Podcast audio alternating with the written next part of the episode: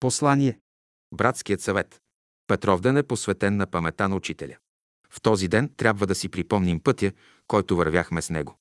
В този ден трябва да си припомним примера, който той ни остави, пример на служение и жертва.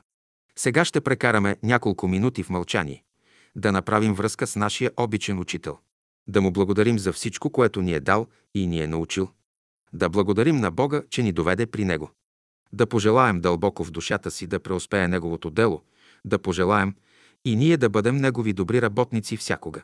Учителя си замина на 27 декември 1944 г. Сряда. До последните си дни той държа своите беседи и лекции. В неделя той се облече да дойде на беседа, но беше толкова изтощен, че възрастните братя, които бяха около него, го помолиха да не идва. И тъй учителя остана в стайчката си долу. В салона се събраха учениците, изпяха песни, прочетоха беседа. Като завърши беседата, всички се събраха пред вратата на учителя. Той каза на сестрите, пуснете ги да влязат. Отвориха вратата. Братята и сестрите навлязоха в стаичката. Едни насядаха по пода, други стояха прави. Учителя беше седнал на малко столче. Той гледаше любимите лица със скръбен и люд, бящ поглед. Той знаеше, че предстои раздяла. Макар и слаб, той пак им говори, като ги получаваше до край, обръщайте внимание на малките неща. Това беше темата на поучението му. После учителя се понесе и приятелите тихо напуснаха стаята. След три дни, в сряда, учителя си замина. До последния момент той стоя на поста си, вършеше работата, за която Бог го беше проводил. Богатството, което учителя остави. Неговото слово, неговите беседи и лекции, неговите песни, упражненията. Цялото това богатство принадлежи на човечеството, сегашното и бъдещото. Един ден то ще си го подири. Не става въпрос за вярвания, нито за нов някакъв култ. Външните форми не са съществени. Важна е живата вяра, която проистича от любовта към Бога. Важен е опитът, който човек има, онова, което е преживял и опитал. Важно е Царството Божие, което е пътят на човешката душа. Важно е човек да изгради в себе си характер, основан на божествените добродетели. Човек трябва да вижда, да се учи, да разбира и прилага в живота си това, което учи. В своите беседи и лекции учителя е дал знание за пътя. Този път е живот с Бога. Всички, които търсят Бога, ще минат по този път. Това е пътят на днешната и бъдещата епоха.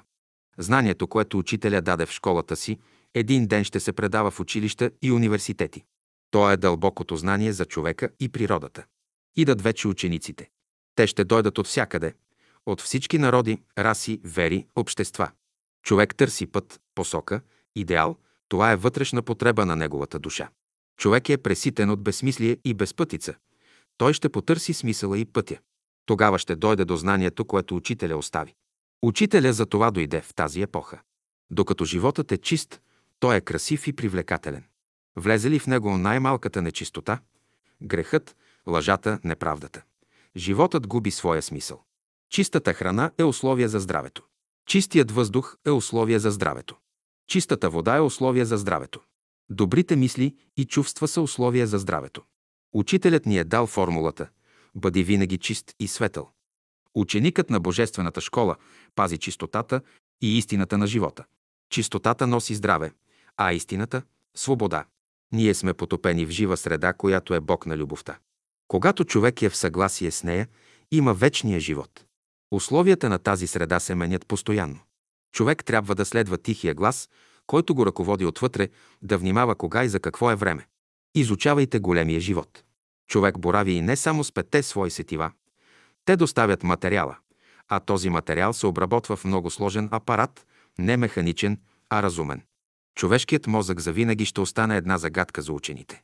И тъй, ние се движим в жива и разумна среда, отзивчива на всяко наше желание, мисъл, подтик и действие. От тази среда ние черпим живот, здраве, сила, знание и всички условия. Божествените добродетели, любов, мъдрост, истина са хлябът, с който душата се храни. Пазете чист Божия храм. Човек, който нарушава Божията любов, ще бъде изхвърлен вън, във външната тъмнина. Там ще бъде плач. Това е безсмислието и безпътицата на съвременния човек. Ние не живеем в механичен свят. Природата, всред която живеем, е толкова отзивчива, че отговаря на всяка наша мисъл. Тя реагира на всяка наша постъпка. Природните бедствия са отговор на разумната природа на мислите, чувствата и постъпките на човека. Каква представа имаме днес за човека извън тялото му? Как ще се изрази животът, ако човек няма това тяло? Органическото битие не е единствената проява на живота. Той има неограничени възможности да се проявява. Погледнете какво разнообразие на форми ни заобикаля – растения, животни, птици, риби, насекоми. Животът се е приспособил към всички условия, той се е развил в земята, във водата, във въздуха, навсякъде е създал съответните форми. Като част от живота, като клетки на божествения организъм, ние носим отговорност пред цялото.